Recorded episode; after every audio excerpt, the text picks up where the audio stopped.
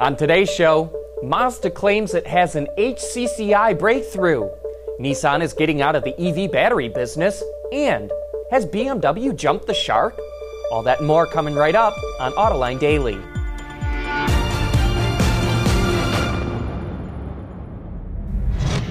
This is Autoline Daily, the show dedicated to enthusiasts of the automotive industry. H C C I, or Homogeneous Charge Compression Ignition, is a technology that makes a gasoline engine behave like a diesel.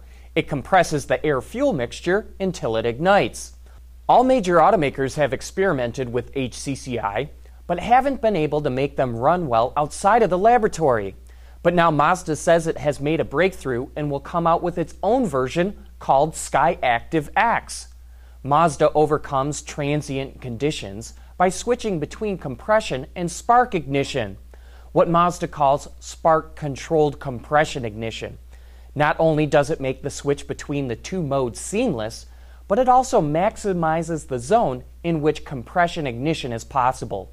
Even when it's combined with a supercharger, the engine is twenty to thirty percent more efficient than current SkyActiv gasoline engines, and its fuel economy is on par or better than current SkyActiv diesel engines. Its horsepower and torque is also ten to thirty percent better than current gasoline engines from Mazda. And the good part is, we won't have to wait too long to see it. Mazda says it will introduce the engine in twenty nineteen. You know, Carlos Ghosn used to brag that Nissan had a technological advantage with its batteries for electric cars. Other than Tesla, Nissan is the only automaker to build its own batteries.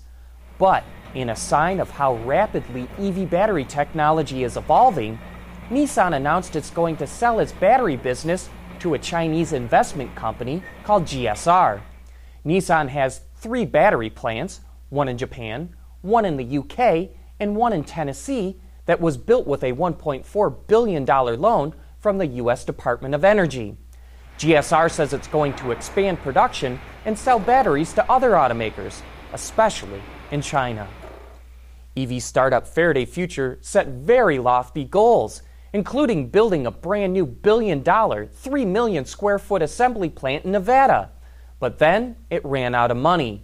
Now the company is signing a lease for an existing one million square foot building in Hanford, California.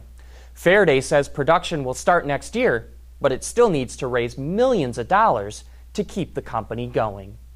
Still to come, a look at what's up with what's going down at B M W.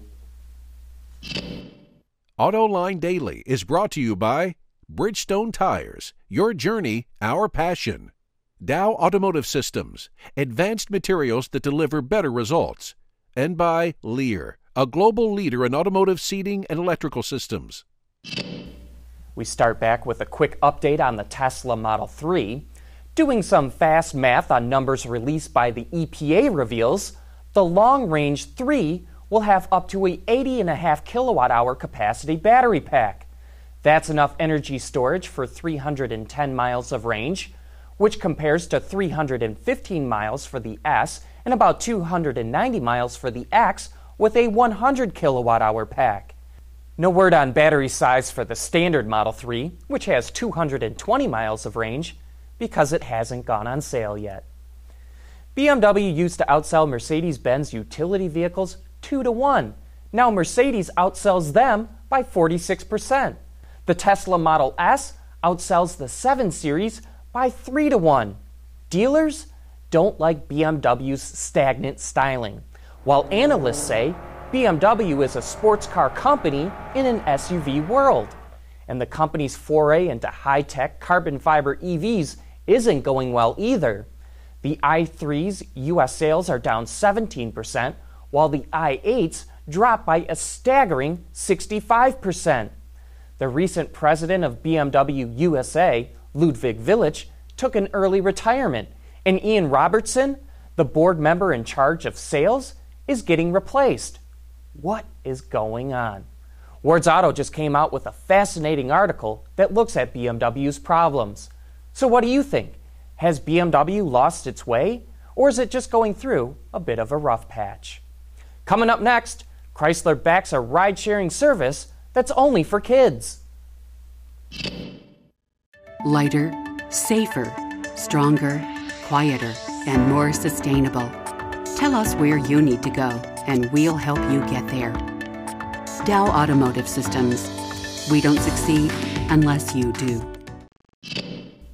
Utility vehicles are so hot right now that Genesis, a brand that launched without an S U V or C U V, said it's going to add another small compact crossover to fit below its two previously announced utilities.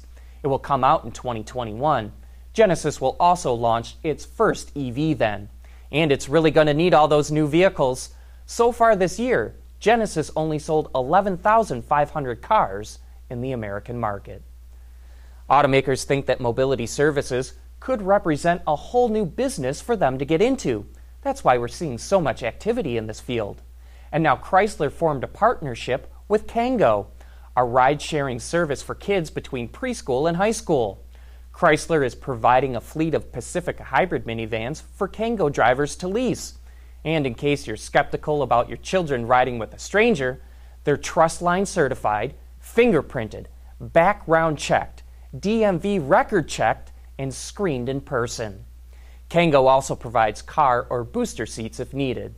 The fleet of Pacifica hybrids will be deployed this fall in the San Francisco Bay Area. But with that, we wrap up today's show. Thanks for watching. Please join us again tomorrow.